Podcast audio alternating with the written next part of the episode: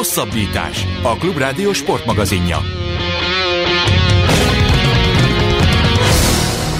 Köszöntjük a hosszabbítás kedves hallgatóit, Szerév Dániát és Farkasfölgyi Gábort hallják ezúttal is. Két témával készültünk a mai alkalomra. A műsor első részében az ifjúsági olimpiai bajnok és felnőtt Európa bajnoki ezüstérmes Szilágyi Liliannával beszélgetünk. Az olimpia elmaradásáról, hogy hogyan vészelte át a koronavírus járványt, hogy milyen az újrakezdés, és hogy honnan merít motivációt a jelenlegi helyzetben egy élsportoló, illetve hogy milyen a közös munka Sén Tuszuppal. A műsor második részében pedig Somos Ákos sportkommentátor lesz majd a vendégünk, aki a vmn.hu-ra írt egy nagyon érdekes cikket arról a, a Black Lives Matter mozgalom kapcsán, hogy vajon a sportolók megnyilatkozhatnak-e bizonyos társadalmi kérdésekben, illetve van-e okuk félni, amennyiben kiállnak egy-egy fontos kérdéssel kapcsolatban a nyilvánosság elé. Erről a témáról beszélgetünk majd Ákossal, de elsőként akkor tehát Liliana. Szia Lilu, köszönjük, hogy itt a szűkös menetrendetbe be tudtál minket suvasztani. Sziasztok, köszöntöm a kedves hallgatókat is, és nagyon köszönöm a meghívást. Telefonon tudtunk ezúttal csak beszélgetni, mert elég szoros a menetrended, de, de nyilván is, ez is tökéletes. Ahogyan élted meg igazából ezt az egész koronavírus járványt, téged ezt, ez, hogy élted meg, hol ért, hogy, hogy tudtál egyáltalán megbirkózni az otthonléttel? Az a helyzet, hogy én, én amúgy is szeretem a dolgoknak a pozitív oldalát nézni. Nyilván ez a világjárvány, ez, ez nem, volt éppen a legjobb, és főleg, hogy ugye az olimpia is elmaradt. Viszont fiatal korom ellenére uh, úgy gondolom, hogy, hogy nagyon nagy szerencsém van, hogy kaptam plusz egy évet felkészülni az olimpiára Úgyhogy én úgy fogtam fel ezt a járványt is, hogy rendben van egy pauza, akkor megnézem, hogy mit tudok belőle kihozni a legjobban, és igazából azóta konkrétan belevetettem magamat minden olyan apró részletbe, ami, ami kiavításra szorul az én úszásomban és akár az életmódommal kapcsolatban. Ezt egy kicsit ki tudod fejteni jobban, az úszás részét, meg az életmód részét is? Igen, igen. Um, az a helyzet, hogy ugye elkezdtem dolgozni múlt, hé- múlt évben, októberben a Sénnel, és uh, volt 8 hónapunk összeszedni úgymond a technikámat, meg mindent uh, ahhoz, hogy, uh, hogy az olimpián nagyon sikeresen és, uh, és a legjobb formámban legyek.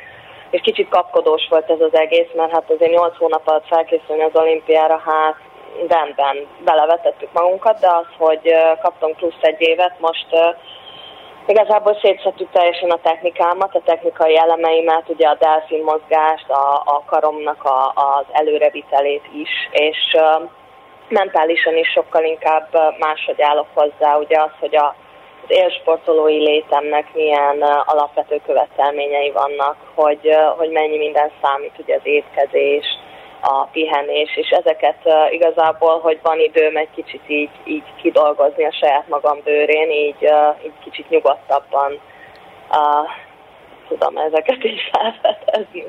Eléggé beleugratunk rögtön a, a közepében, mert nyilván erről is szeretnénk veled beszélgetni, hogy mik a változások, illetve mi a különbség a, a korábbi felkészülés, illetve a mostani felkészülés között, de picit ugorjunk még vissza így a, a járvány elejére. A különböző sportolóknak különböző Instagram oldalait nézegetve lehetett látni, hát hol vicces, hol pedig vérkomoly praktikákat, ahogy próbálják formában tartani magukat így a karantén idején. Neked Igen. volt bármiféle ilyen praktikát, hogy valahogy megtartsd a formádat, vagy legalábbis ne legyen az újrakezdés annyira nehéz? Igen, abszolút, és ez azért is jó, mert a Sénnel mi az elejétől kezdve, hogy a karantén, karantén lett, mi megbeszéltük, hogy minden nap mozgok legalább egyet, ha tudok, akkor kettőt, vagy ugye otthoni gyakorlatokat kaptam tőle, hogy, hogy miket csináljak végig, vagy elmentem futni a szabadba. Hát nagyon rég futottam, úgyhogy kicsit érdekes volt így a hatása. de, de nagyjából egyébként nekünk szerencsénk volt az úszóknak, mert uh, egy három hét volt csupán az, uh-huh. amikor nem mehettünk úszodába, úgyhogy az még egy olyan idő intervallum, ami azt hiszem, hogy kibírható, és ugye elég rendszerbe tartottam magamat, szóval meg volt ugyanúgy, hogy felkelek, csinálom, ezt csinálom, tehát voltak ilyen kisebb ilyen célok a napban, hogy ugye ne essek szét teljesen, és hát igen, úgyhogy három hét volt, ez nem volt olyan, olyan kellemetlen. Uh-huh. Januárban, amikor Kínában voltatok, akkor nem volt még para az az egész helyzet, hogy uh, nyilván ugye nem Wuhanba mentetek, Igen. De... Én, én őszintén semmit nem tapasztaltam ebből az egészből, tehát kint voltunk, verseny volt, és semmi, semmilyen kontakt nem volt egyébként az ottani uh, lakókkal, vagy uh, semmi. Uh-huh. Most meg, meg volt az újrakezdés, relatíve igazából feloldották így a, így a vesztegzárat. Az úszodák meg, kapcsán, meg ugye minden nap élet is kezd azért valamilyen szinten visszarázódni a rendes kerékvágásba. Kapás Bogival beszélgettünk egy pár héttel ezelőtt, és az mi munkánk kapcsán nagyon sokszor szóba kerül az, hogy így a, a járvány miatt rengeteg sportesemény, világesemény elmarad. Ez nyilván a mi munkánknak is egy, egy, egy ilyen negatív elejárója, hiszen nincs miről kommentálni, viszont azért, hogyha egy picit mélyebben belenézünk, akkor nyilván az élsportolók helyzete az még nehezebb. Ti hogy tudjátok így a motivációt fenntartani? Tehát gondolok arra, hogy neki mentek úgy az újrakezdésnek és ennek az évnek, hogy konkrét tervek, ha jól tudom, akkor nagyon nincsenek, hogy mikor lesz EB, VB, OB, Igen. stb. Tehát elég így a sötétben tapogatóztok, nem? Igen, hát hazudnék, ha azt mondanám, hogy nagyon könnyen vészeltem át én ezt személy szerint így mentálisan. Uh, amikor elkezdtünk újra így három hét után belevetni magunkat a munkába, így uh, ránéztem a sén, és mondtam, hogy ne haragudj, nem tudom, hogy mire készülök. Tehát oké, okay, egy év múlva olimpia, tök jó, hogy van, egy, van lehetőségem uh, javulni, és, uh, és minden kisebb dolgot ugye, ugye kiavítani, de hogy nem tudom, hogy miért vagyok itt reggel hattól, mert egyszerűen nem látom, hogy hol a következő verseny, és akkor Hát egy, egy elég, egy másfél, majdnem két hét így elég nehéz, nehezen döcögősen ment, és aztán így leültünk, és azt mondta, hogy figyelj, hogy fiatal vagyok, próbáljuk meg azt, hogy picit lépésről lépésre, amit tudunk, beleteszünk nap, mint nap, és aztán hogy meglátjuk, és utána lehet, hogy jönnek előbb, mint gondolnánk, ugye versenykiírások, hogy mikor lesz verseny, és, uh, és valahogy én is mentálisan így átkapcsoltam, hogy rendben van, nem gondolkozom, hanem tényleg ki, átadom magamat ennek az egész helyzetnek, és kihozom belőle a maximál, maximálisan a legjobbat. És tök jó, mert ezt így egy hónap, ja, majdnem öt hete, ha jól számolom, nagyjából, igen, csináljuk ezt a, ezt a munkát, és múlt héten kaptunk is egy telefont, hogy nem sokára verseny lesz, és azt mondtam, hogy tök jó, hogy nem voltam ugye annyira motiválatlan, hogy mondjuk nem jártam le edzésre, mert most annyival előny, tehát annyival azt érzem, hogy előnyben vagyok magammal uh-huh. szemben, hogy, hogy alig várom a versenyt, úgyhogy... És ez milyen verseny lesz? Ez hazai vagy nemzetközi? Ha jól tudom, akkor Rómában lesz, most nemrég bejelentették, hogy megtartják a minden évben megrendezett Szettekóli nevezetű versenyt, ez egy nemzetközi verseny, ez, amit biztosan tudok, és uh-huh. augusztus közepén lesz, úgyhogy nem is olyan nagyon sokára. Említetted uh, Sént, illetve azt, hogy a tavalyi esztendő uh, második felében váltottál, és, és összeálltatok, és egy kis csapatot alkotva folytatjátok Séntuszuk vezetésével a felkészülést. Mi volt az ok, amiért te úgy gondoltad, hogy váltanod kell, és, és miért gondoltad azt, hogy ő lesz a legmegfelelőbb ember a számodra?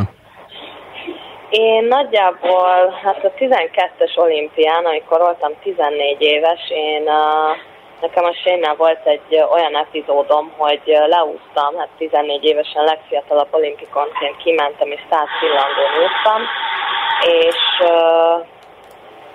hát nem sikerült úgy, ahogyan én azt elgondoltam, és uh-huh. ugye hát sírtam, egy sarokban sírtam, és ő volt az egyetlen ember, aki odajött hozzám, és egy negyed órán keresztül mondta, hogy ne sírjak, mert hogy egyrészt nagyon-nagyon fiatal vagyok, és hogy mennyire nagy dolog, hogy Magyarországot képviselhetem, és hogy egy magyar sportoló vagyok, és hogy nagyon kemény kislány vagyok, és hogy, és hogy hajrá, és, és olyan szinten lelket öntött elém, hogy, hogy nekem ott, ott nem pici, pici voltam, ugye, de így megfordult a fejembe, hogy milyen jó lehet egy ilyen mentalitással mondjuk edzeni, edzővel, és én azóta így voltak ilyen, néha-néha így összekaptunk, hogy lehet, hogy együtt dolgozunk, vagy ilyesmi, de aztán nyilván nekem is egy kicsit máshogy alakult az élet, meg neki is, és most adódott egy ilyen alkalom tavaly, és kapva kaptunk, hogy rendben, akkor üljünk le, beszéljük meg, és kezdjük el a munkát. És hát azt kell mondjam, hogy teljes mértékben naponta meg vagyok lepve, hogy így is lehet élsportolónak lenni. Ennyire más az ő hozzáállása a, a sporthoz, illetve itt elsősorban most nem is a, a technikai részére kérdezek rá, mert szerintem azt úgy se tudod úgy elmagyarázni, hogy, mindenki értse, hanem a, az úszodán kívüli életre ennyire más módon kell Shane szerint egy élsportolónak élnie, mint a korábbi edzőit szerint? Nagyon összetett az ő gondolkodása sporttal kapcsolatban. Összetett és egyben egyébként teljesen logikus és egyszerű mert ő úgy van vele, hogy ha csinálsz valamit, akkor azt tiszta szívből csináljad, és élvezzed, mert hogyha nem élvezed, akkor nem leszel sikeres. És én ezt nagyon sokáig, éveken keresztül kerestem az edzőimben, hogy rendben lejövök, szenvedek, tényleg kihajtom a belemet, de hol van az, hogy amúgy én örülök, hogy csinálom. És ez hiába egy idő után már ugye nem tudtam magamtól ezt fenntartani, és uh, úgymond monoton lett, és, uh, és nem voltam boldog a sportomban, és akkor így elkezdtem a sénnel dolgozni, és ő azt mondta, hogy figyelj, semmi értelme, ha nem élvezed, menj haza, mert, mert ő egyrészt ő se akarja ezt így, így rámerőltetni, másrészt meg semmi értelme, mert nem tudunk semmit úgy gyakorolni, ahogyan azt kéne. És az a helyzet, hogy azt kell, hogy mondjam, hogy életem első időszaka, hogy megértettem azt, hogy kezdem megérteni, hogy mit jelent az, hogy profi sportoló vagyok.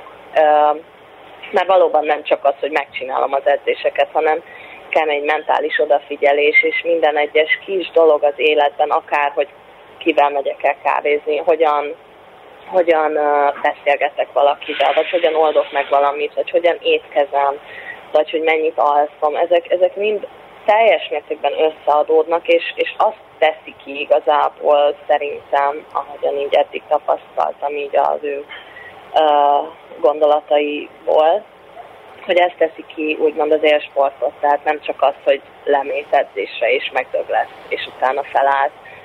Nyilván az a legnagyobb uh, uh, része az egésznek, de hogy a sok mögöttes, úgymond színfalak mögötti esemény. És ez mennyi önmegtartóztatást követel tőled? Tehát mondjuk 23 évesen, nyilván tudjuk, hogy hogy éli az életét egy átlagos 20 éves, hétvégenként bulik, meg stb. Ez neked eddig része volt az életednek, és most már nem, vagy eddig sem, most sem, most is igen. Mesélj egy kicsit erről, hogy, hogy ez mennyi önmegtartóztatással jár ahhoz képest, hogy a, a korosztályod hogy éli az életét. Az a helyzet, hogy én, én nekem így az életem során nem igazán volt úgymond kiengedett időszakom, tehát nem voltam nagyon, hogy, hogy ulizni megyek, vagy ilyesmi, vagy kimaradok, vagy nem edzek. Tehát mindig rendszerben volt az életem, és most, hogy, hogy egy kicsit jobban értem, amit előzőleg magyaráztam az előző kérdésben, hogy miben is, ta, mit is tartalmaz egy ilyen élet, hogy így megpróbálom azért a pihenést és a, és a szabad időmet is úgy beosztani, hogy akkor viszont nagyon jól érzem magamat, és nem gondolkozok az úszásról, hmm. hanem átadom magamat mondjuk egy találkozónak, egy nagyon jó beszélgetésnek, akár egy ölelésnek, um, vagy bármi olyan dolognak, ami tud engem tölteni, és olyan eseménynek. Szóval azt hiszem, hogy felnőttem talán már annyira, hogy látom, hogy hogyan tudom ezt is stabilan hozni. Ha kell, akkor igen, elmegyek a városba szombaton, és akkor iszok egy koktélt a barátaimmal, vagy tehát, hogy, hogy nincs meg úgymond az a, az a hogy önmegtartóztatás, és amúgy sem annyira szeretem a sportban ezt a lemondások önmegtartóztatás című dolgot, mert örömmel csinálom, amit csinálok. Uh-huh. Úgyhogy uh, igen. Aki követi az, az Instagram vagy bármelyik másik közösségi felületet, az az láthatja mindazt képekben is, amit te, amiről te most itt beszéltél, hogy tényleg leír a fotókról, hogy, hogy jó hangulat uralkodik így a csapaton belül, hogy lehet, hogy csak egy-egy pillanatot, de azt úgy kapjátok el a fotóssal, hogy ott tényleg még amikor ilyen könyörtelen munka zajlik, akkor is látszik, hogy nem is végig vihogjátok az egészet, de azért nyilván ott, ott mosolyogva lehet téged látni. Miért van más, egy másik dolog is, ami, ami nekem igazából felkeltette az érdeklődésemet, és nem tudom, hogy ez régebben is benne volt az életedben, ez pedig a vegán életmód. Ez most uh, sén uh, hatására került az életedbe, vagy te korábban is már kacérkodtál ezzel az életmóddal, vagy uram, bocsa, az is voltál?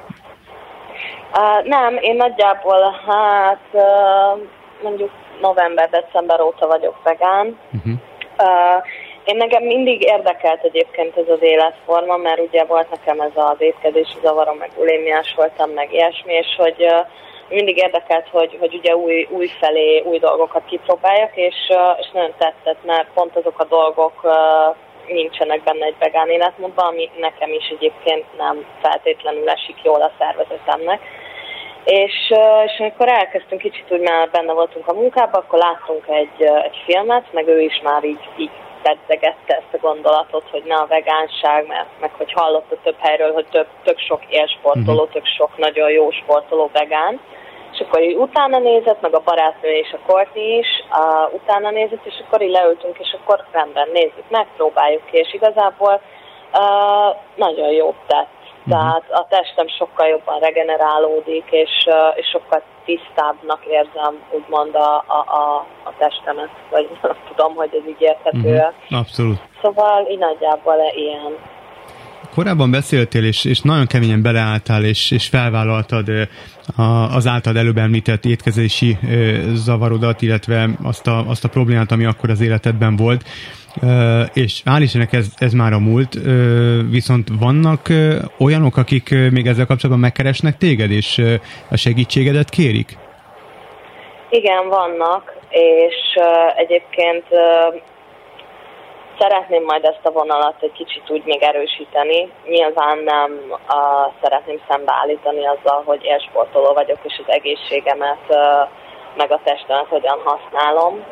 Viszont uh, pontosan amiatt, mert hogy átéltem nagyon sok olyan negatív dolgot emiatt, ami, ami a sportomra és az életemre is kihatott, így szeretnék úgymond egy kis segítséget nyújtani azoknak, akiknek szüksége van rá, hogy fel lehet egyrészt állni belőle, és nem, nem probléma, hogyha beszélsz róla, sőt, uh-huh.